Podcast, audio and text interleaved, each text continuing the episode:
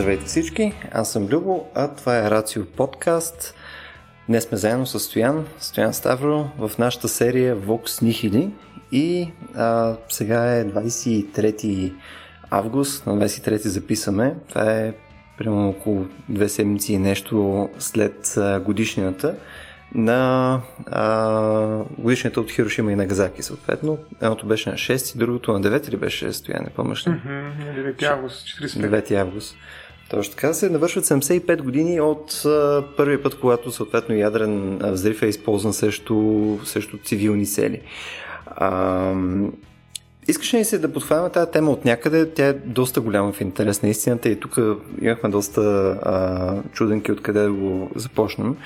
А, на мен обаче ми излезе една статия преди, може би преди седмица-две, която ми е прави много силно впечатление всъщност за начин по който а, възприемат нали, тази годишния са в а, Япония. И, нали, японците, както винаги, са безкрайно странни по всички направления, които може да си представим. Не са по-малко странни и в това отношение. Те имат а, така наречените хибакуша.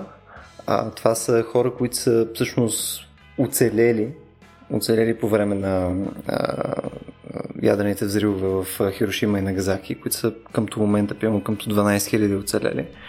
А, това са нали, хора, които са били в тези градове и по някакъв начин са живи до ден днешен. Смятате вече, що на 75 години годишнията, говорим за хора, които са в относително преклонна възраст. И причината тези хора съществуват там и да има, да има тази, този тип традиция е, че в принцип има вярването, което е че важно е да има тази орална традиция, да, да се запази този спомен по някакъв по-емоционален начин. Не просто да е като а, история в един учебник, не просто като някакви записки по, нали, а, по преразказ и така нататък, а да има конкретен човек, който да излезе с лицето си и да го каже пред национална телевизия в, а, по време на дебати, да го разкаже на, на хора, на приятели, на така нататък а, така че да може да се предаде важността на това събитие. И това, което се вижда е, че в годините, когато нали, все повече и повече от тези хора не нали, спират вече да са а, измежду живите, съответно, а, не минавайки повече време, толкова повече а, намалява темата като тема в обществото. Нали? Специално в Япония имаше една много интересна статистика, която ще пусна после, която е точно от статията, за която казах, че от грубо от 70-та година до сега е количеството разговори, които обществено се говорят и съответно в семействата се говорят на тема Хирошима и Нагазаки, в Япония е намаляло практически двойно. Нали, примерно от 50%, нали, там, кога за последно сте си говорили за Хирошима и Нагазаки нали, във вашето семейство, това стига до а, 20 и нещо, 30%, което е доста интересно. А, това сега като подход, какво са приели при положение, че нали, очевидно са още 10, 20, 30 години, а бройката на тия хора практически ще се занули по някое време. И отново японците биват безкрайно странни стояне. Mm. И те са измислили отново начин това да го продължат и съответно да, а, нали, да, да продължи да се предава тази нали, емоционална а, история през така наречените деншоша, т.е. някаква форма на разказвачи, които а, тъй като те не са самите свидетели, те не са оцелелите нали, по време на това нещо, а те са хора, които преразказват нечия чужда история. Тоест, те отиват и примерно запознават се с някои от тези живи хора в момента и те конкретно разказват историята на този човек. Не просто някаква рандъм история, не просто да преразкажат какво се е случило на тези дати, не като някаква абстракция, а те разказват примерно на този чичо, който е бил там в а, а, Хирошима, нали, който е бил на този хълм конкретно, когато се е случил, който помни тези неща, който е оцелял по този начин. Те разказват неговата история. Което е, не знам, отново като, като орална традиция на мен ми звучи като нещо, което при нас е по някаква форма практически загубено и на мен ми звучи като нещо пък ужасно стойностно в момента, в който го прочетох. Не знам какво мислиш ти стоя. Всъщност, нещо повече, те се обучават 3 години въпросните да. Ден Шош, нали, които са пазители, така да се каже, на това емоционално и културно наследство. Бих ги нарекал даже в някаква степен апостолите на Хирошима. Нали, хората, които mm. ще продължат тази орална устна традиция, ще я превърнат в предание, в своеобразен фолклор, но те се обучават три години, през които а, минават през множество взаимодействия с хора, които са били оцелели, т.е. с въпросните хибакуса. Нали, т.е. те просто събират тази информация а, не веднъж, а в резултат на многократ, многократни взаимодействия с най-различни оцелели а, японци от тези събития. Така че м- така, те не са просто биографии на конкретни mm. лица, които са преживяли тези събития 45-та година, а са хора, които интегрират множество лични истории и ги пренасят във времето. Това е много интересна форма наистина за културна памет, за пренасене на един много специфичен емоционален опит, който дава феноменологията на така, ядрената атака, на онези бомби, които вижте как са наречени от американците всъщност. Първата се нарича Малчугана. Значи Малчугана mm. пада 8 август 1945 година, да, над Хирошима. Другата, как? Девелак над Нагазаки, нали, три дена по-късно. Тоест, тези някакси много странни герои, като от някакъв анимационен филм, всъщност се държат в живота на японците като нали, чудовищни събития, които са създали такъв ужас, че историята не може да го пренесе сама по себе си. Необходими са хора, необходими са други човешки същества, които да разговарят. Те, разбира се, ще загубят нещо в този пренос във времето на онзи ужас, който е бил създаден от феномена атомна бомба. Така че на американския подход, който е нали, някакси същия, който дава генерала дъвчеш дъвка и натискаш копче с унищожителна мощ и сила, нали, тази представа за атомната бомба като едно перфектно оръжие, което ще бъде насочено в правилната посока, всъщност японците реагират нали, през един специфичен наратив на жертвите, защото те са наистина точно в тази роля на жертва, в който вкарват една много любопитна културна така, еманципация на случилото се с цел запазването му във времето, за да може да предотвратят едно такова по-лекомислено отношение от страна на бъдещите поколения към ядрената заплаха. И наистина това е факт, според мен, това, което каза, че хората все по-малко говорят в семейството. Аз всъщност, като се замисля, не се сещам нали, кога точно съм говорил с дъщеря си, която е на 10 години за ядрени оръжия, изобщо за ядрена заплаха. За мен това някакси изглежда имагинерно, което въобще не е така. А, и изглежда като че да, нещо, което и да го коментирам и да не го коментирам, то не зависи от мен, няма никакъв смисъл изобщо да го говоря. Но може би това не е така. И именно тези ден шош, които се опитват да пазят нали, това наследство, в Япония поддържат жив този разговор.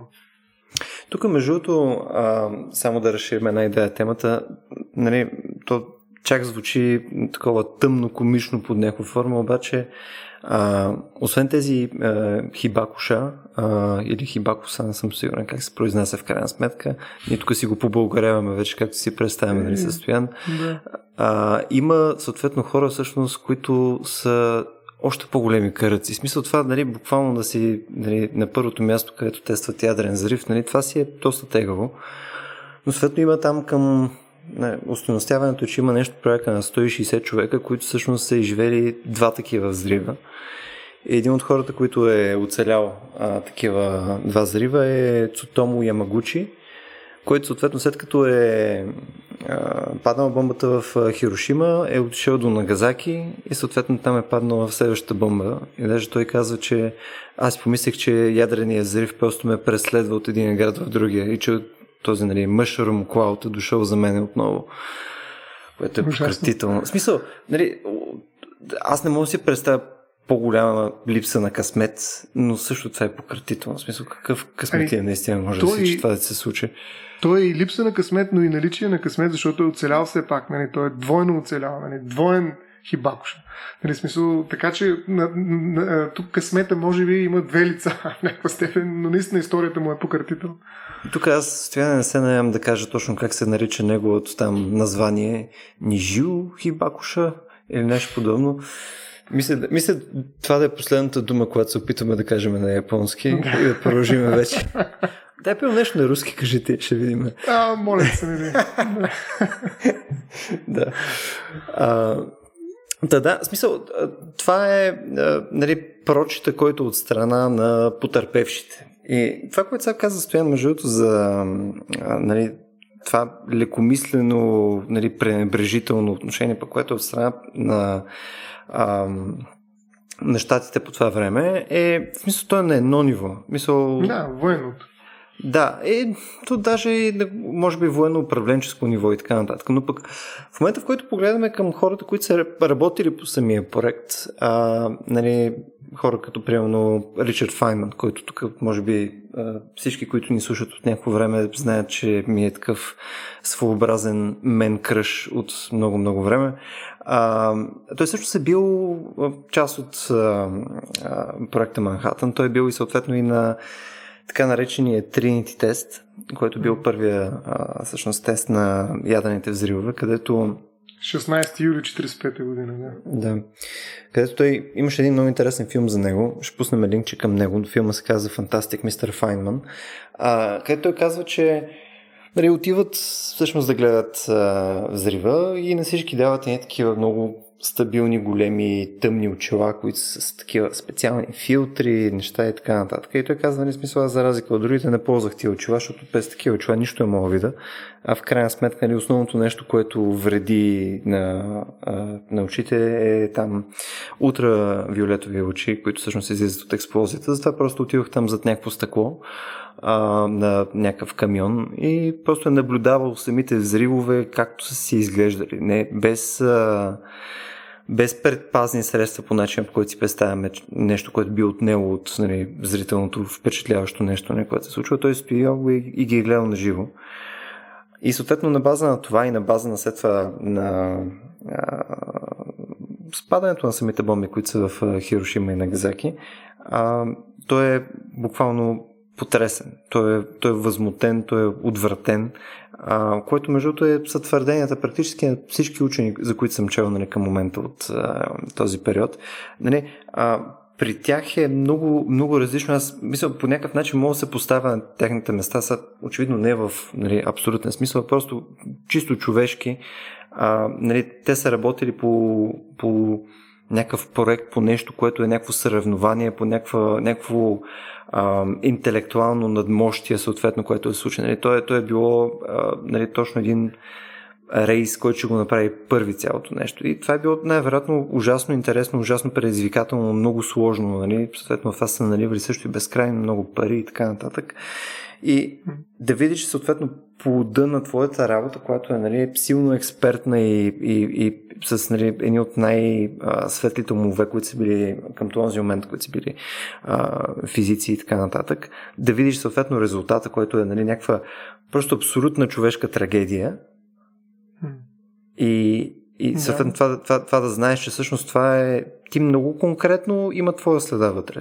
Ти си бил един от хората, които опосредства това нещо това най-вероятно е било съкрушаващо. Това аз не мога да си...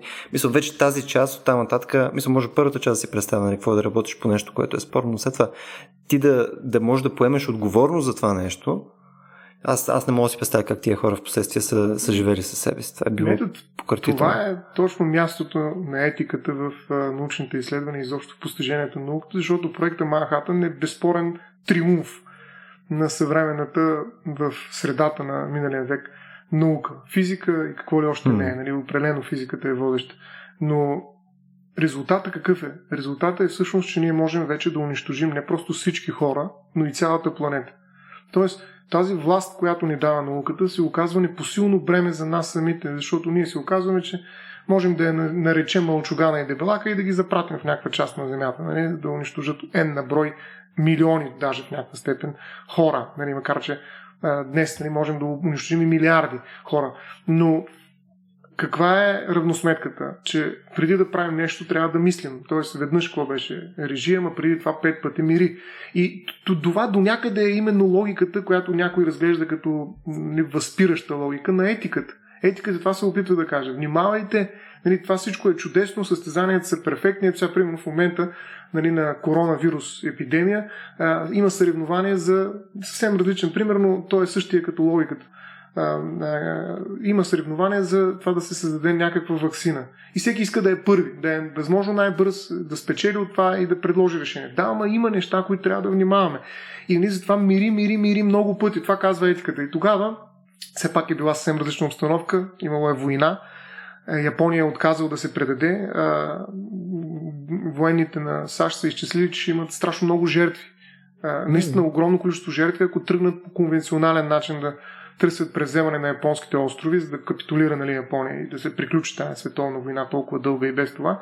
И с това са решили, че макар че няма нужда наистина по принцип чисто военно-стратегически да използват ядрени оръжия, нали, 20 дни на практика след трините теста, те изпращат две бомби а, в Япония. И след това ефектът е категоричен. Нали, малко по-късно, колко на 16 или беше август, нали, има капитулация mm. от страна на Япония. Тоест решен, проблема е решен. Макар че това ще струва страшно много жертви от страна и на двете а, воюващи държави, но най-вече на Америка. Америка се ги спестява. Нали, разбира се, обаче става единствената държава, която е използвала атомни бомби. Нали, то без да е било необходимо. Тоест, ако има някаква държава, която първа е нанесла ядрен удар на друга държава, да, разбира се, в военна ситуация, това са били Съединените Американски щати. А, и от тази гледна точка, а, така, м- наистина трябва да, а, да си поставяме въпросите, тая власт, която създава науката, какво ще я правим? Нали, какви са вариантите с нея да бъде злоупотребено и изобщо нуждаем ли се от такава власт?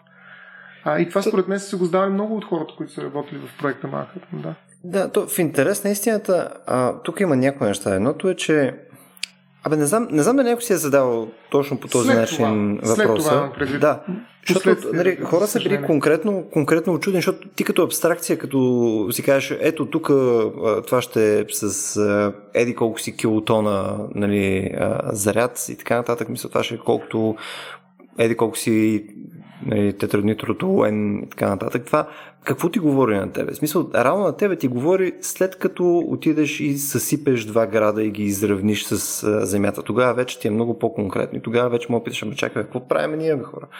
А, и нещо повече, сега тук казваш, нали, това да се ползва съответно злонамерено, да стигнем до злонамерено, в смисъл, т.е. Да се, да се, или да се ползва за война дори, нарочно да го кажем. Мисъл, някой да го ползва, било то а, държава или пилно а, като терористичен акт, тук отново има някаква цел.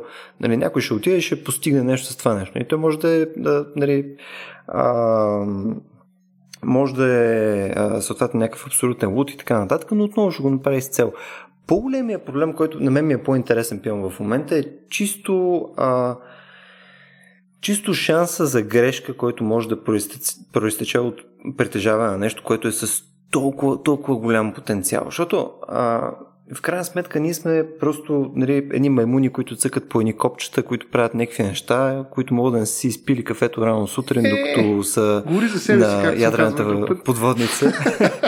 И човек, той е просто някаква, някаква, някаква статистика, разбираш, като си погледнеш просто какъв е шанса някой нещо да, да се получи ам, някакъв бък, да кажем, в някаква система или просто някаква техника да не функционира както трябва. Има преди, че ам, самата инфраструктура в момента вече на ядреното въоръжаване, което ти е прямо в Штатите, което ти е Strategic Air Command в а, Русия, пък което ти е нали, техния еквивалент, нали, говориме за системи, които са ти буквално на десетилетия към този момент. Нали. Имаш системи, които не са били обновявани от повече от 50 години.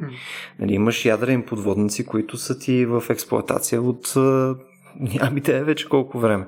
И съответно потенциала просто нещо да се щупи, да се прецака, без някой да иска от това да го направи, винаги е там. Може да е, може да е безкрайно малък, но е винаги там. Обаче безкрайно малък, водещ потенциално до абсолютния крах на цивилизацията, просто не е допустимо, разбираш И тук има една история, на тебе бях само ти я споменавал, между за а, един а, офицер, който е на такава руска ядрена подводница, а, Станислав Петров, който а, през 83-та, при него това, което се получава е, че има индикация, нали, излиза там по неговите а, уреди, прибори и така нататък, че съответно в момента се случва ядрена атака.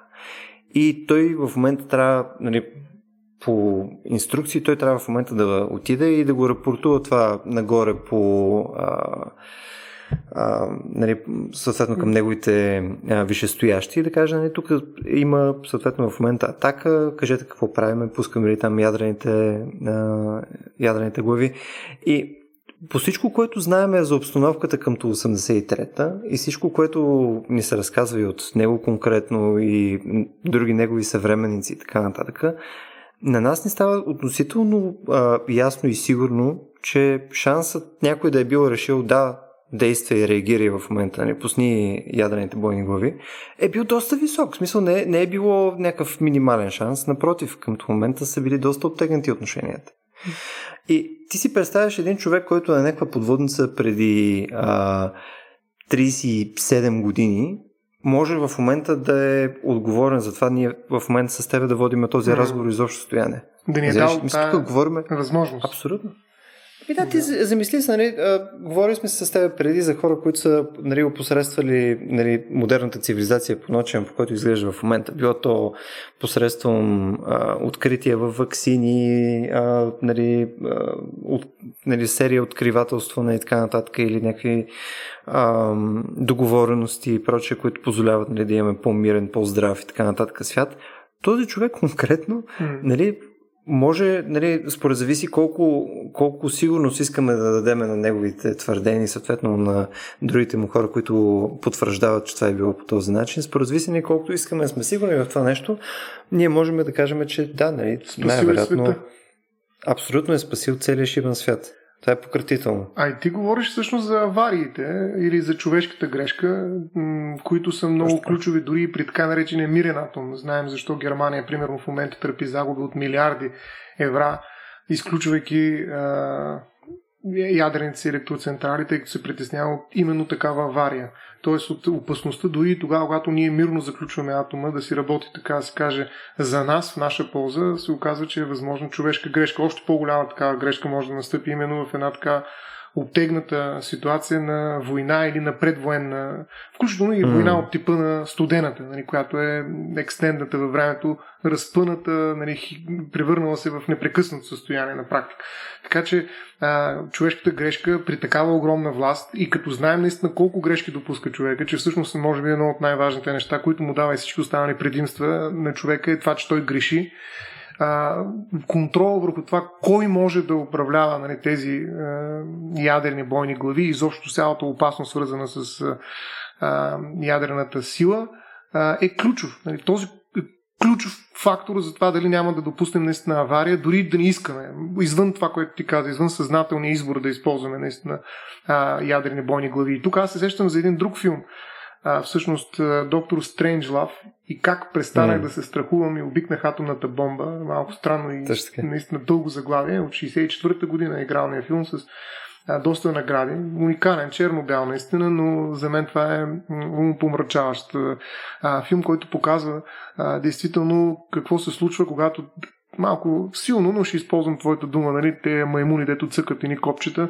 се оказват mm. водещ фактор в това дали ще се избегне настъпването на такава ядрена война, като там специфичното е всъщност, че а, руснаците, Съветския съюз всъщност а, създали съветите, са създали една автоматично задействана система, отбранителна, защитна, която се включва в момента, в който нейните радари а, бъдат уловени а, самолети, които пренасят ядрени глави, бойни, т.е. в момент, в който засекат някаква атака срещу Съветския съюз, разбира се, Съветския съюз няма да нападне пръв, но автоматично реагира тази защитна система и вкарва в а, атмосферата на Земята а, такова огромно количество радиоактивни вещества, че следващите 100 години, да речем, се предизвика ядрена зима и със сигурност всичко живо на планетата Земя ще трябва да промени тотално живота си, ако иска да оцелее. Тоест някаква част от хората може и би трябвало да слезат под земята в мините, както го планират американците, където нали, да се възпроизвеждат и след 100 години да излезат отново, като нали, тъй като ще се намали броя на хората, ще се увеличи брутния продукт. Вътрешния, някакви абсолютни абсурди, а, като разговори, mm. като разсъждения, като Стрендж Лав е един на всичкото отгоре много любопитен герой, а, той е германец, който се е сменил името. Има една неконтролируема ръка, която тук малко спойлер, но няма значение. Тя е много специфична. Не, не може да развалиш този филм. Просто дори да ви го разкажа, mm. след това като го гледате, а, той ще даде нещо много повече. Но той не може да се контролира ръката, която се изправя и дава онзи Хай Хитлер знак, който е характерен нали, за а, средата на а, миналия век. Нали, така иначе той е много странен герой, но той дава такива съвети как нали, да оцелее човечество след тази а, абсолютна а, фарсова ситуация, в която всъщност един от генералите на САЩ полудява с защита на своите секрети, които били атакувани от не знам си кои а, представители на комунистите, решава, че ще даде сигнал за бомбандиране на стратегическите цели в Съветския съюз. Той го прави по такъв начин, че никой не може да го спре. Поредица от човешки грешки и в крайна сметка нали, стигаме до един абсолютен апокалипсис ядрен. А, бих препоръчал наистина филма, за да видите колко абсурдно е, нали, когато едни такива, пак казвам това, което ти каза, любо маймуни, които натискат ни копчета, управляват такава мощ, каквато е ядрената сила всъщност. Така че аварията действително е нещото, което всъщност задвижва именно тези етични съображения. Тай да внимавам. Те, пак казвам, те се задействат дори тогава, когато говорим за ядрено електроцентрали. Някои смятат, че всъщност това са най-зелените източници на енергия, но други пък казват, че те произвеждат огромни а, такива ядрени отпадъци, които много трудно ще бъдат какъвто и да е начин а, изолирани, така че да не въздейства върху екосистемата. Така че а, въпросът за авариите е много важен. Тоест, тази сила е свързан с определени последици, т.е. с определен риск. Има автори, които смятат философия, че става просто за екзистенциален риск за цялото човечество, какъвто никога не е съществувало. Mm-hmm. Всъщност три неща, между другото, създават такъв риск, смята се. И Харари го казва, между другото, той нали, стана известен на последно време. Това са, айде да започнем с това, за което си говорим, нали, ядрената война, климатичните промени и изкуствения интелект. Нали, това са трите неща, които създават риск за човечеството като цяло. И от тая гледна точка този риск е иманентен за тях, независимо за това какво ги ползваме, независимо от нашето намерение, от нашите цели. Те може да са добри, а, нали знаеш пътя към Ада как е осеян, с добри намерения. Но въпреки това те се държат в себе си един много специфичен, различен риск, а, който риск не е просто за този, срещу който насочваме това средство, а е за всички нас.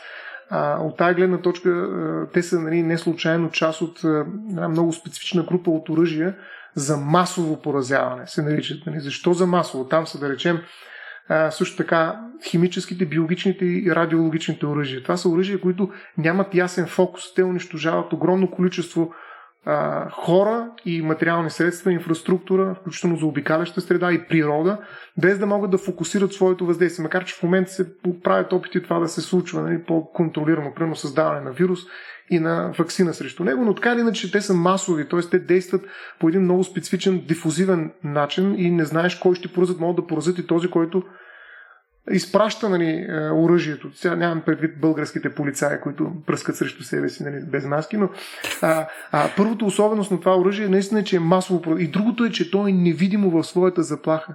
И това беше много особено а, добре подчертано при Чернобил а, и филма Чернобил, който също излезе. Тази година ли беше този филм излезе? То толкова неща се случиха.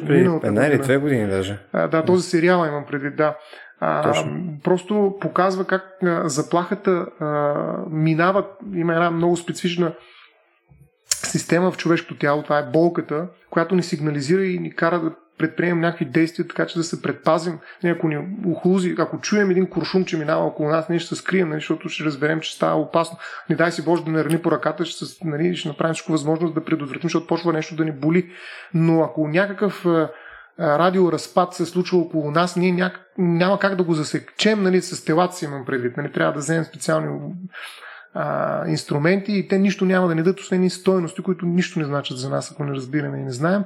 А, но във всички случаи а, атаката е невидима и тя е смъртоносна. В един момент, в който вече я разпознаваме, ние не можем да реагираме, още да защитим. Това е особено характерно именно за ядрените оръжия, че са масови като поражение и са невидими като заплаха. Това е много специфичен Точно. риск. Да. Той, между другото, не знам ли си чел на Талеб Черния лебед. Mm-hmm, да. Реално той, в смисъл практически в това, както и в някои други лекции, които са за точно свързани с екзистенциален риск. Повече, повече в посока пандемии в интерес на истината беше говорил за последните няколко години, може би преди две или три години имаше една интересна лекция. Ще видя дали мога да намеря после да я линкна.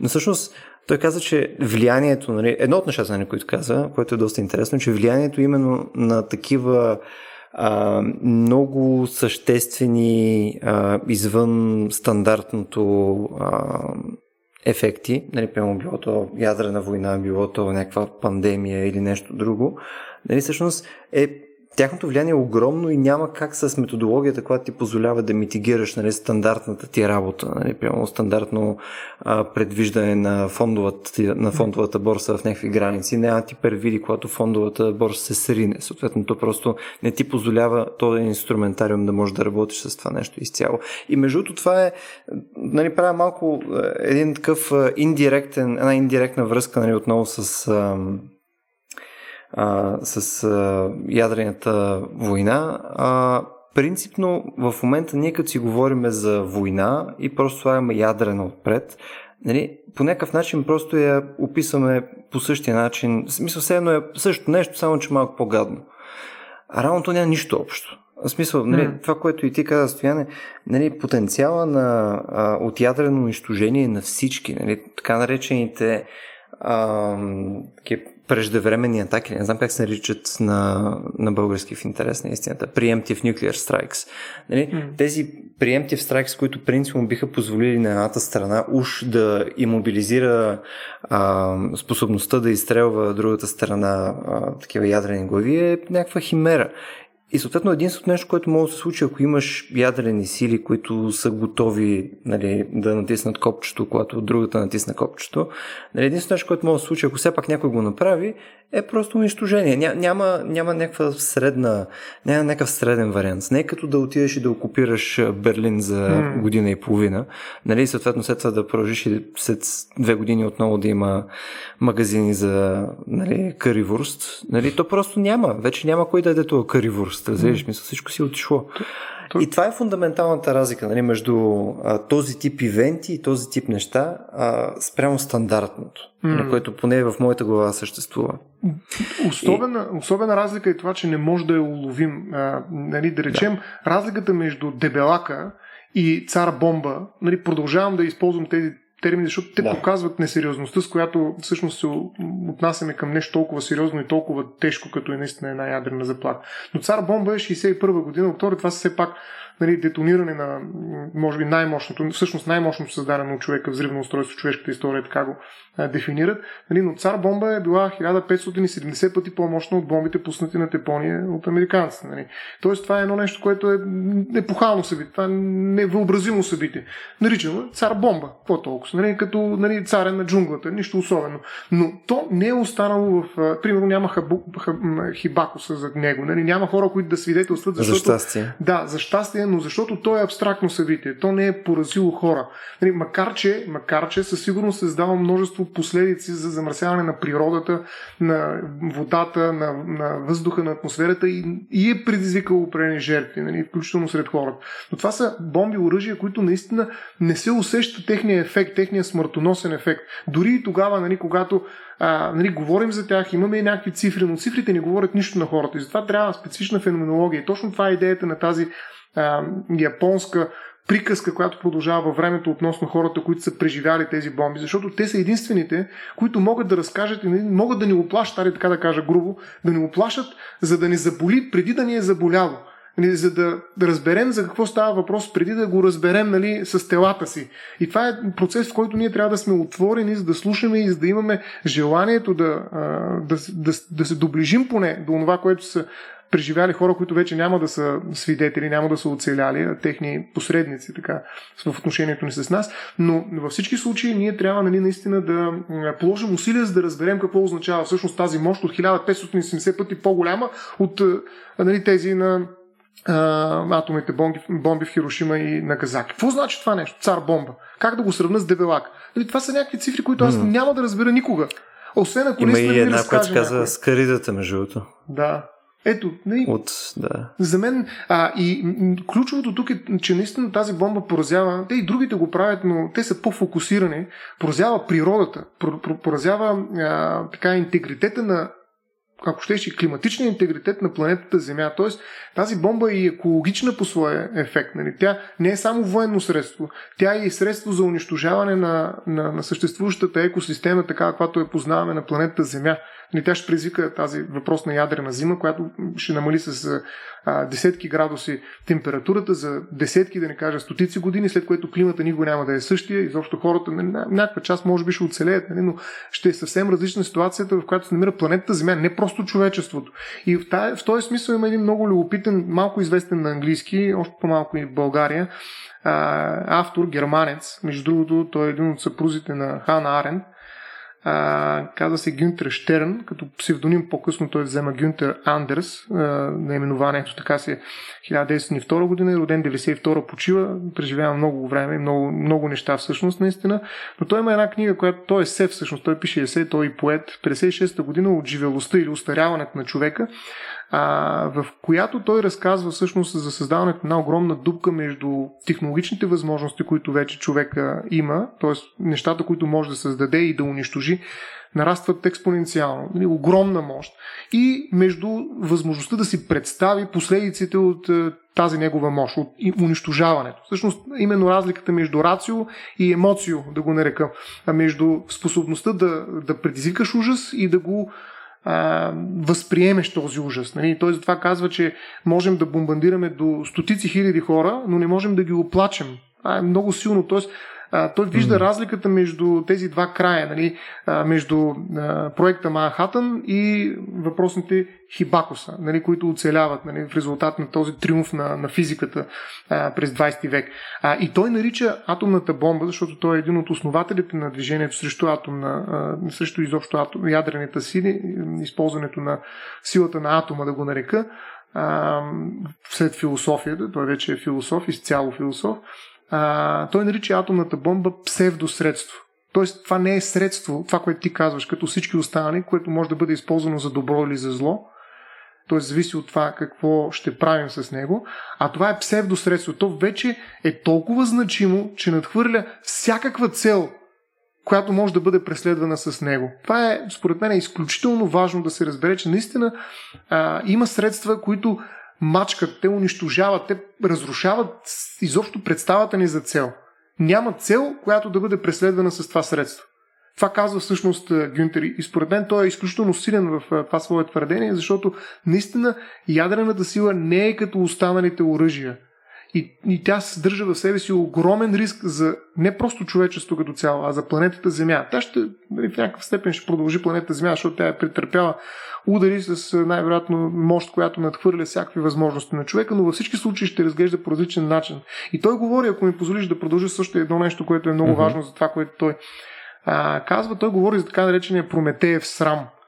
А, защото ние като Прометей сме създали невероятни машини, като това разбира се е продължимо не само за атомната бомба, дори за смартфоните, които използваме непрекъснато, които ни помагат да бъдем хора по един невидим начин, нали, под нивото, в което ние го забелязваме, но технологиите започват да, да се държат по такъв начин, че ние не можем да бъдем човешки същества без тях.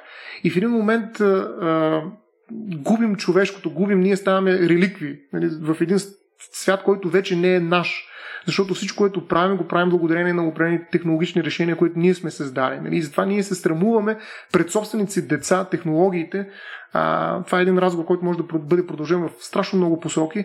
А, от това, което сме. Ние сме отживели, затова той нарича нали, това свое есе а, по този начин. Нали, отживелостта, устарелостта, устаряването на човека. Ние сме реликви в един свят, в който вече не е наш.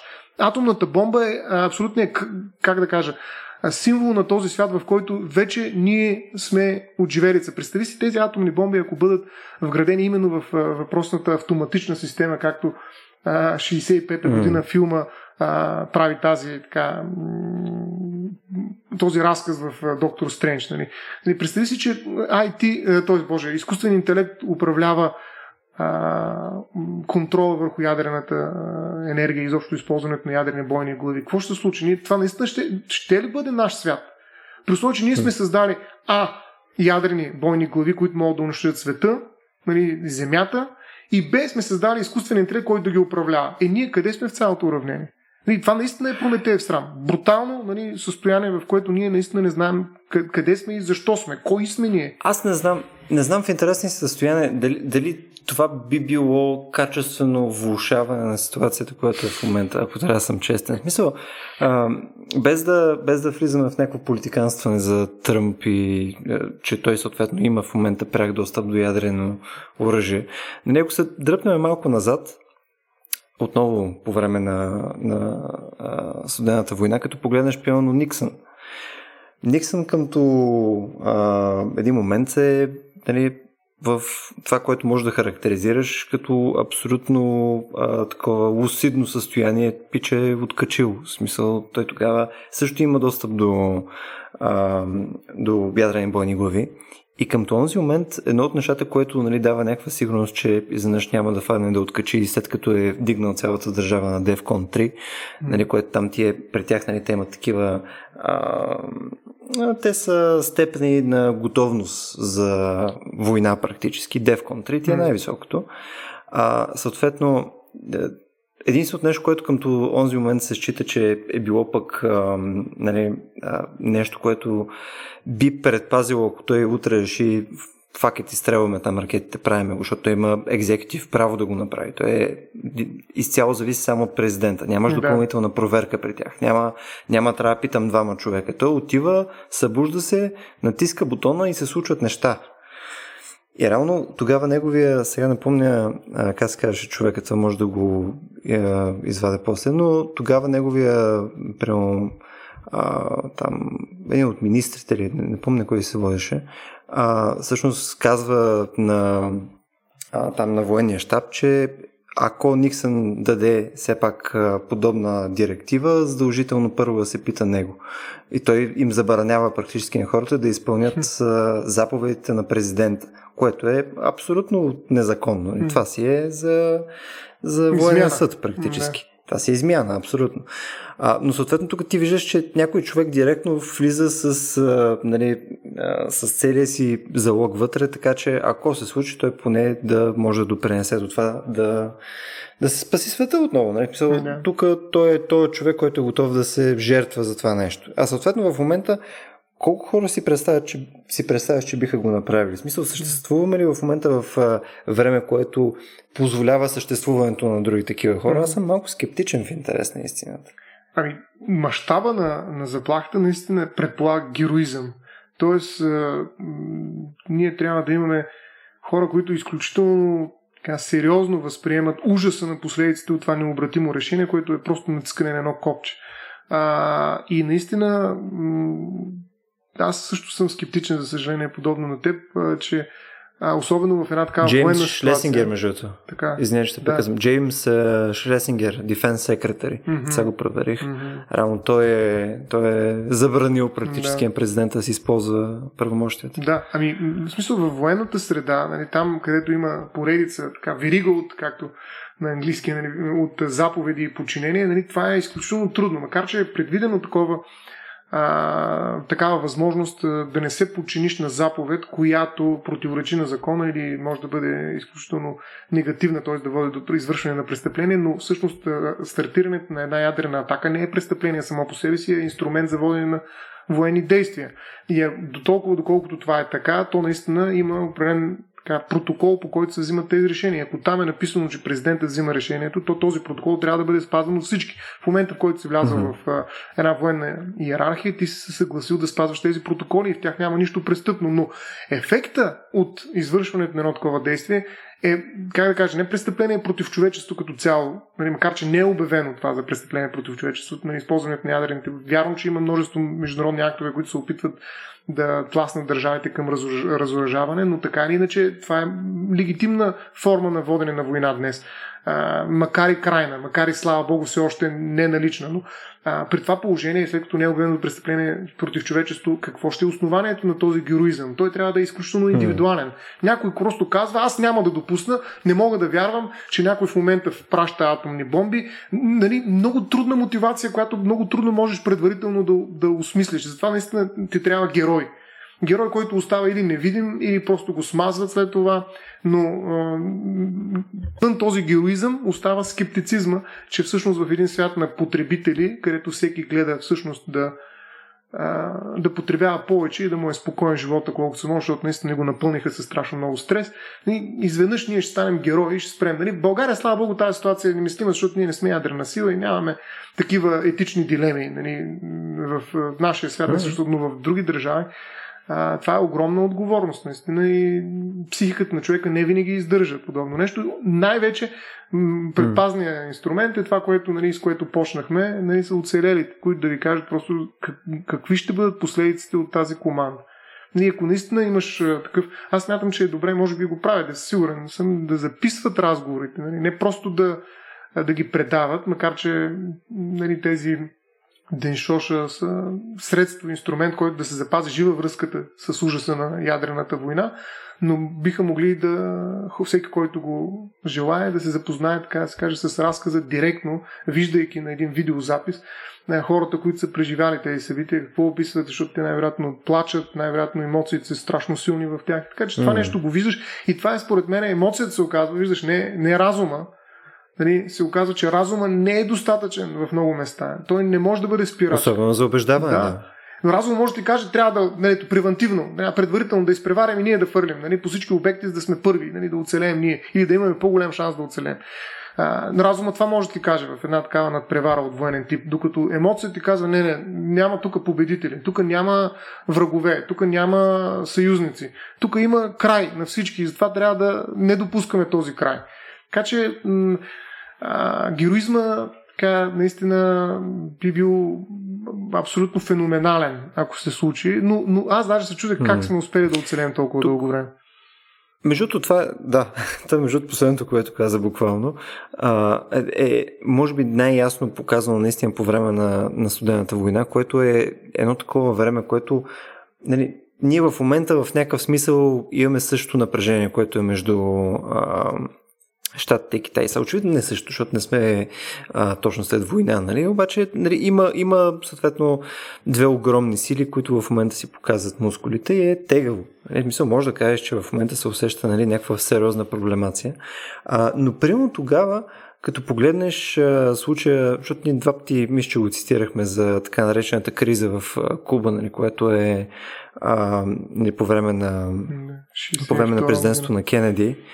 Да, Кеннеди и Хрущов, а, съответно тогава е било наистина отново на ръба. Сега тук ние май от началото до сега само даваме примери, където нещата са на ръба, нали, звучи като някакво сериозно преувеличаване, но аз не, аз не мисля, че преувеличаваме в момента. Смисъл, ако, ако го правим, нали, извинявам се предварително, но всичко, което към момента съм чел и, и съм слушал, включая речите и на а, Кенеди и, и съответно а, той между има серия интересни речи точно по време на кубинската криза. А, нещата са били точно на, на, на, на толкова. В смисъл на милиметри от нещата да, да агресират супер много. И съвсем набързо само ще минем през примера, което е за кубинската криза, което накратко а, Съветския съюз към този момент предприема стъпки да има установки практически а, в, а, в района на Куба, а, така че да може да поразяват цели а, в а, западното полукълбо. И там съответно да може да атакуват щатите и така нататък. Да. А, и, съответно, това е нали, страхотна провокация. А, по същото време пък а, нали, то, да не си помислите, че едва ли не тук лошите братушки нали, отиват да бият добрите американци. Нали. Са, по никакъв начин те и щатите не остават не, назад.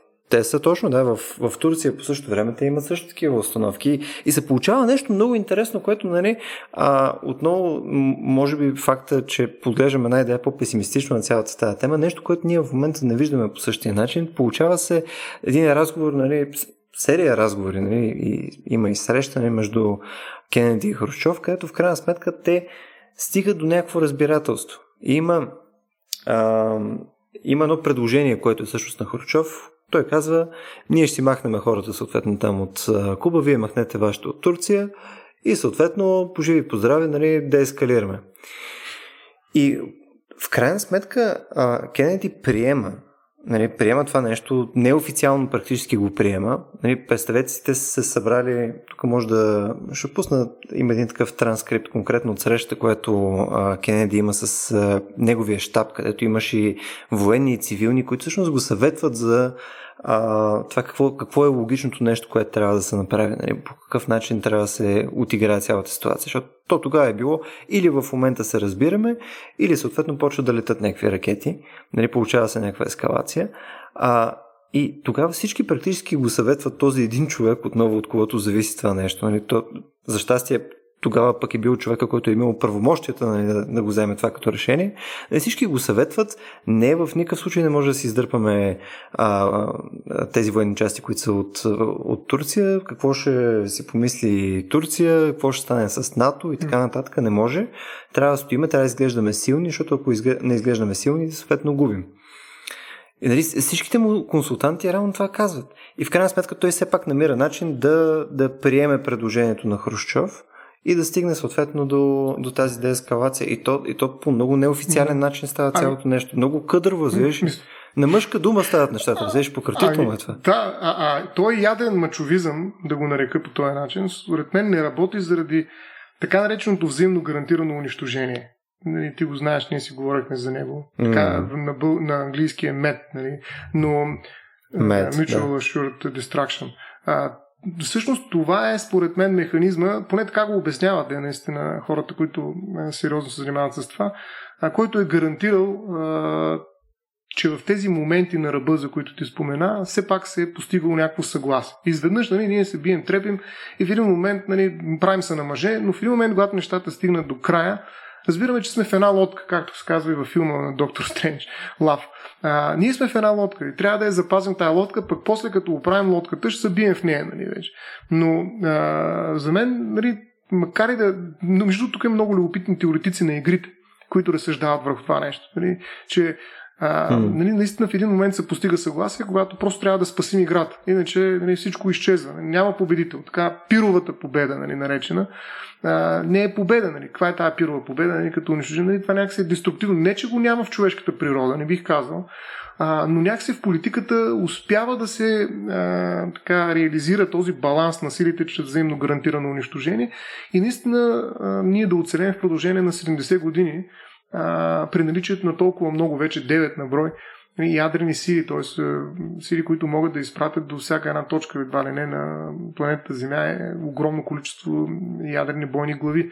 А, така че тази психология на, на, на пировата победа в някаква степен не успява да защити света, в който живеем. Нали? Да, а, така наред, може би, с тези форми на, на невидим героизъм от страна на конкретни лица, които са били а, на точното място в точното време и са предотвратили, включително Кенеди, включително нали, публично известни политически лидери, са успели нали, наистина да осигурят това спокойствие а, в кавички, нали, ние да продължаваме да живеем в ядрена ера.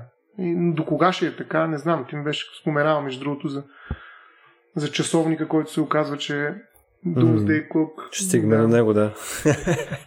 Точно така. Е, той всъщност е нещо, което Нали, не знам на български как има ли някакъв официален превод. Сигурно има смисъл часовника на страшния съд. Да. Нещо, не знам. А, ще пуснем линки към него. Рано, концепцията на, на този часовник е какъв е риска от практически глобално унищожение през ядрена война? А, през, отново, през този световна война е, си, си го представили хората. То е група учени, експерти и така нататък, които устоястяват какъв е шанса. И то между другото в момента а, нали, по някакъв доста а, така крив начин нали, потвърждава скептицизма ми в момента от към колко сме пораснали, колко всъщност този Mutually Assured Destruction Round помага, тъй като а, тази година, 2020, ти е момента, в който ние сме били най-близко от когато и да е било до всъщност до 12 часа. Да, това беше всъщност е... за мен, да. Да, да. Равно по време на кубинската криза е... А, Две минути. 3 минути to midnight Две или... Минути. 2 minutes, да. да. Да, а сега в момента е 100 секунди, което е... Аз да. това не мога да си го представя. Даже, някакси, даже не мога да си го проследя, че не знам, че сме толкова близко с 20 секунди по-близко, отколкото 62 година. Това да. не мога да си го представя. Наистина. Да, сега тук нали, трябва да отворим една скоба. Сега хора имайте предвид, това очевидно е нали, този тип нали, комуникация на този риск е, може и да е някаква доза алармизъм, mm. може да е някаква доза субективизъм на тези учени и така нататък. Не, то очевидно той също има някаква допълнителна цел, която по-скоро да обърне внимание, защото може би в момента наистина сме в, ако не в най-високия риск обективно от това да почва да летат бомбите, нали, като по време на кубинската криза, може би в момента комбинацията от незапознатостта ни в момента с това, че е възможно, плюс риска всъщност играе по-голяма роля. И съответно, факт е, че в момента не говорим за това нещо и че е нещо пекалено е така свободно, кежуал, което се случва паралелно на това а, някой да си купи един iPhone и да ходи да си вземе кафе от Starbucks, между време може да летат бомбите.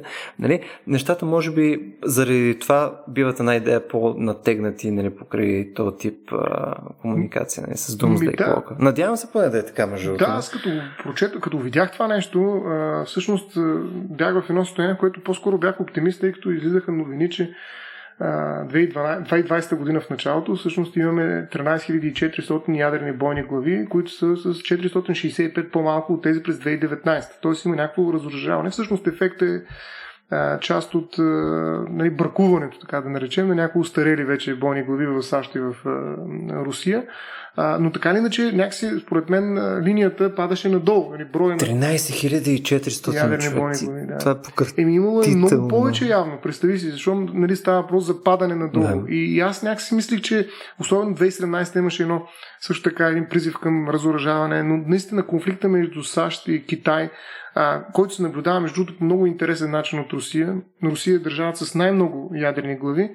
Въпреки това тя е за така, запазване на статуквото, докато тези, които се бият са всъщност САЩ и Китай. Бият в кавички, нали? т.е. заплашват се и където е най-голям риск на нещо като нали, такава крипто псевдо студена война. А, но така или иначе ситуацията ми изглеждаше към намаляване на чисто количествено дори на броя на ядрените глави и съответно на опасността. И ти, когато ми даде едно друго число, 10 секунди, 100 секунди, извинявай, 100 секунди и го сравних с 2 минути 62 година, когато за мен е било наистина на ръба и някакси цялата историческа а, информация и познание, което имам, ми казва, че това е нали, ключова дата, в която наистина света можеше да бъде съвсем различен.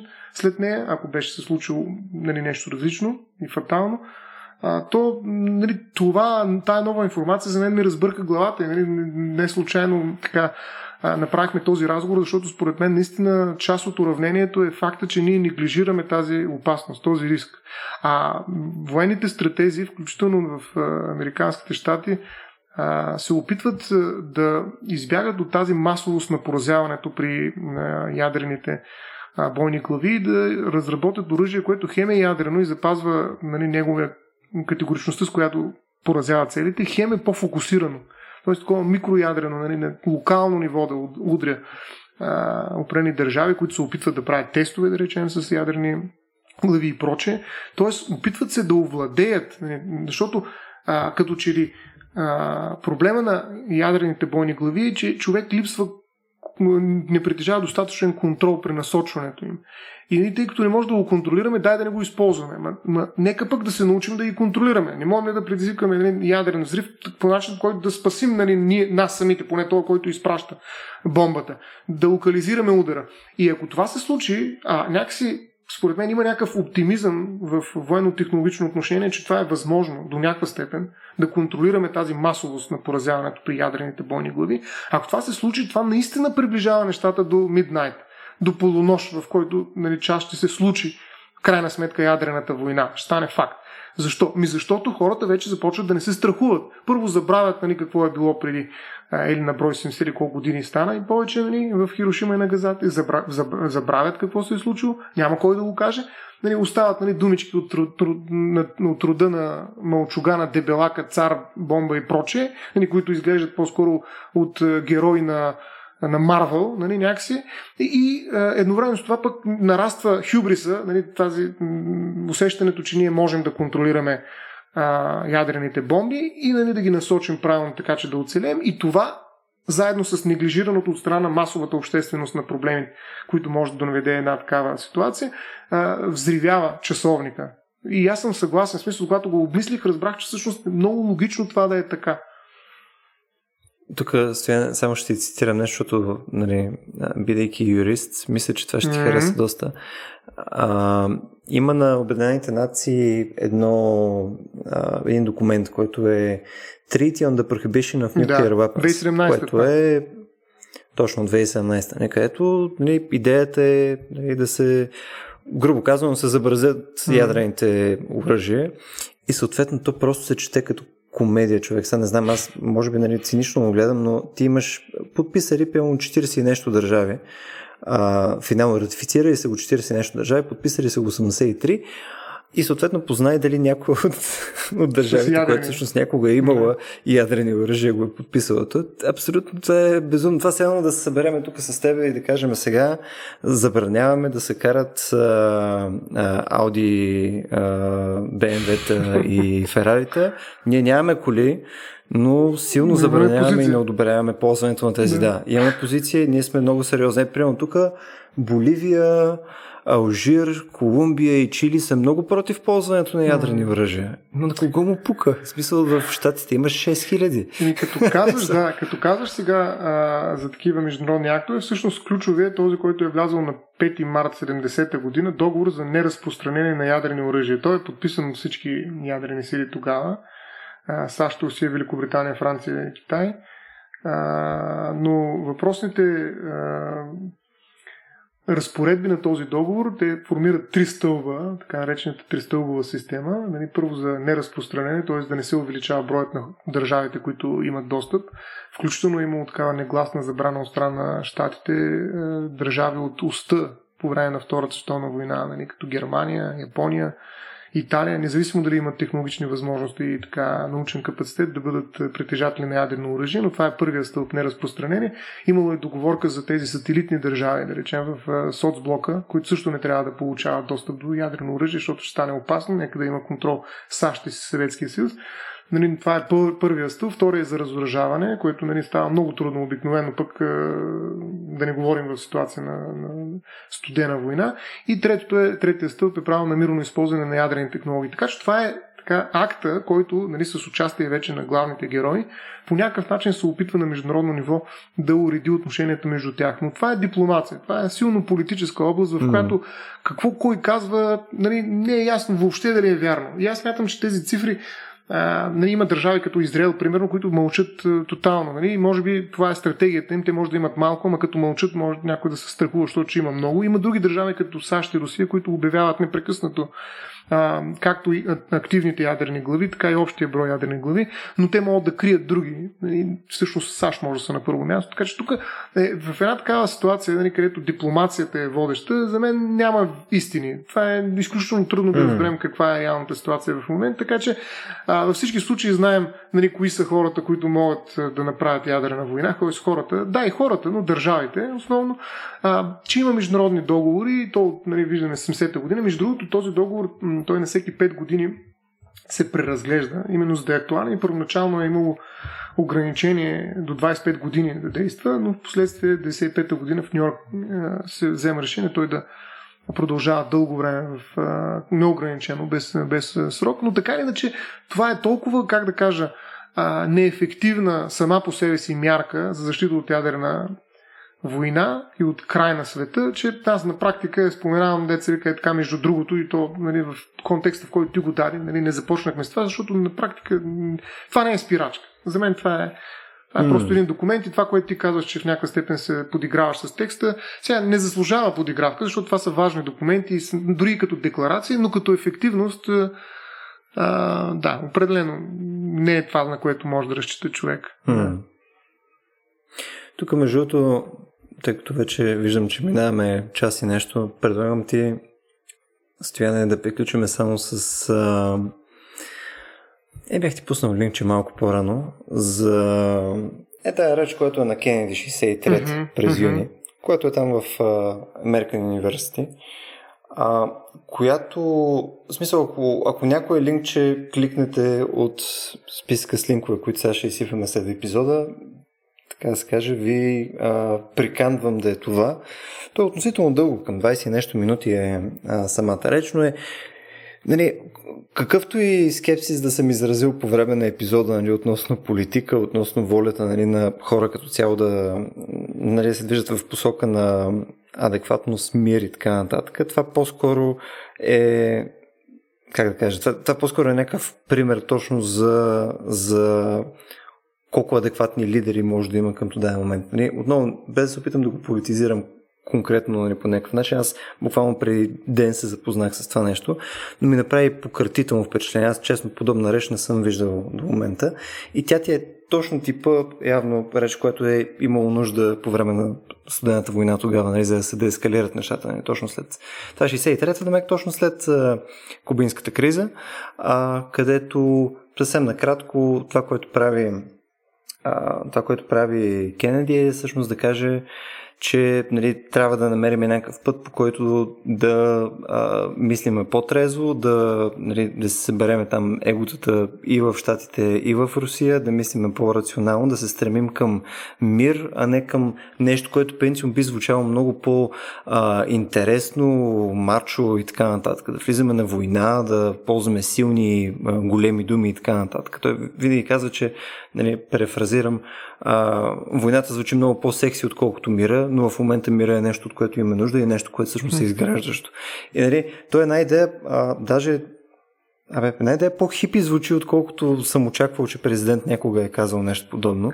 Затова ми беше много е, полезно да го изслушам той е емблематичен, все пак Кенеди не е кой да е, нали знаеш, на култа към Кенеди всъщност, да. който се доближава, може би единствения президент до култа към нали, другите да. лидери в другия блок, соцблок. Ми, честно, аз никога не, не, бях го, не бях го гледал това като реч. Е наистина фантастично. И е много, много добре написана реч и много добър оратор също е mm. самия човек. Силно ви препоръчвам и деца вика, ако нали, за да завършим на някаква така позитивна нотка, бих казал, че нали, ако как да го кажем, ако придобиеме подобни хора в управление нали, в следващите нали, години, в които нали, ще става все по-натегнато между Китай и Штатите и евентуално и Русия и така нататък. Нали, това би било да. Да, това би било фантастично. Ами, смисъл, това би било доста полезно. Още една такава оптимистична нотка бих добавил с единствената държава, която е направила опити, всъщност привела притежател на ядрено оръжие, но всъщност се е отказала от него. Това е ЮАР. Между другото, 80-те години а, стига до, до свои ядрени бойни глави, но 90-те години се отказва от тях. Това според мен е ключ, това е уникално. Има много проучвания, ние не можахме да стигнем до тях. Защо го е направил? Даже има спекулации, че всъщност са били откраднати от нея, нали, частни фирми са ги взели и прочее и прочее, но всъщност това е една от единствената държава, която се отказва от толкова мощно оръжие, което е вкарва в клуба на ядрените държави, нали, така наречени, нали, който е изключително влиятелен и мощен а, така, клуб, да го нарека. Примерно Пакистан, когато е взел, той е успял да изненада целия свят със своите ядрени опити. А, всички са отказали след това да го спират. Нали, затова САЩ е готова да фърля дори в Северна Корея, къде ли не бомби от всякакъв тип, само и само да предотврати предварително създаването на ядрени бойни глави, защото се смята, че ако една държава стигне до ядрени бойни глави, много трудно може да я върнем назад. По-скоро трябва да я присъединим и да я научим да бъде дисциплинирана, когато ги използва. Така че това е крачка, която те превръща в нали, изключително важен фактор в политическия живот на целия mm. свят. И ЮАР е станал такъв фактор. Нали, но там има вътрешни проблеми, разбира се, не на брой други фактори, но, но се е случило. Значи една държава се е отказала това за мен е феномен, който трябва да се изследва много внимателно и много подробно. Как е станало това нещо и възможно ли е това да се повтори? Нали, наистина, защото разоръжаването е едно, отказа изобщо от ядрено оръжие е нещо направо немислимо. Mm. И за мен е примерът на ЮАР, който може би не е точно пример, просто е факт, нали, е нещо, което трябва да се излучи много внимателно, за да се прецени дали можем да се отказваме от такива неща, които съдържат в себе си огромна мощ а, опасна за човечеството като цяло, създаваща риск за планетата Земя като цяло. Така че а, това е също оптимистичен край, бих казал, че има такава държава все пак. Има такава държава. Не знам дали има такъв народ, но да. Точно се чудих как ще го вържиш. Ясно знам. Добре, хора. С, със сигурност не сме обгърнали дори процент от цялата тема. Нали, не сме си говорили като нали, ядреното въоръжение като а, съществена промяна в а, войната в момента. Съответно, ти практически, ако имаш, ако нямаш ядрено въоръжение, обаче съответно трябва да се биеш с държава, която има, mm. нали, е малко по-различно нещо. Нали, ти изобщо влизаш в тази игра, в която трябва да имаш войска на земята, докато нали, две държави, които имат ядрено въоръжение, просто е много по-трудно да влязат в подобни сражения към този момент. И да кажа, и серия такива неща, нали? въоръжаване при тероризъм и така нататък с ядрени глави. Има много неща, които могат да се кажат. Темата е наистина много голяма. А, основното им притеснение на мен и на Стоян, mm. за да започваме тази тема до момента, беше, че ние в крайна сметка имаме размишление, но в никакъв случай не сме нито експерти, нито историци, нито нещо, което може да. Политици. Някой, който може да говори с някаква сигурност. Или политици и така нататък. По-скоро на нас това, което ни беше целта с този епизод е да малко така да осветим темата, че това е тема, която в момента се случва. Това е нещо, за което трябва да се информираме, както а, вие, така и ние така че да може да разбираме повече за каква е всъщност ситуацията с нали, потенциален екзистенциален риск, който е в света. Нали? Смисъл, всички в момента си говорим нали, за, за пандемии, нали, има евентуално разговор за а, нали, климатични промени и така нататък, но реално най- поне в моята глава, най-текущото нещо в момента, което е най-реалното и най-опасното, което може рязко да се щупи утре, е това. Нали, не е изкуственият интелект. В смисъл, окей, може изкуственият интелект да е нали, екзистенциален проблем след 20, 50, 100 години, но това може да е утре. но може и да е вчера. Там е Точно лошото, да.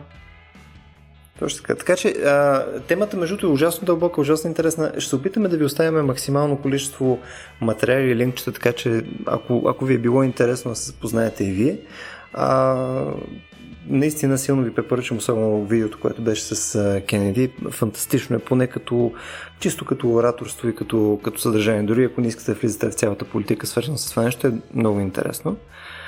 И така, това беше от нас за днес. А, ако този тип съдържание, отново ще повторя, както всеки епизод на края на, на, на подкаста, отново ще повторя, ако вие се интересувате от този тип съдържание, което ние правим, ако ви харесва, ако искате евентуално да ни давате повече фидбек относно него или съответно да имате идеи, които искате да обсъдите с нас и евентуално нови епизоди, които да правим някаква друга тема, която още не сме засегнали или не сме разширили достатъчно.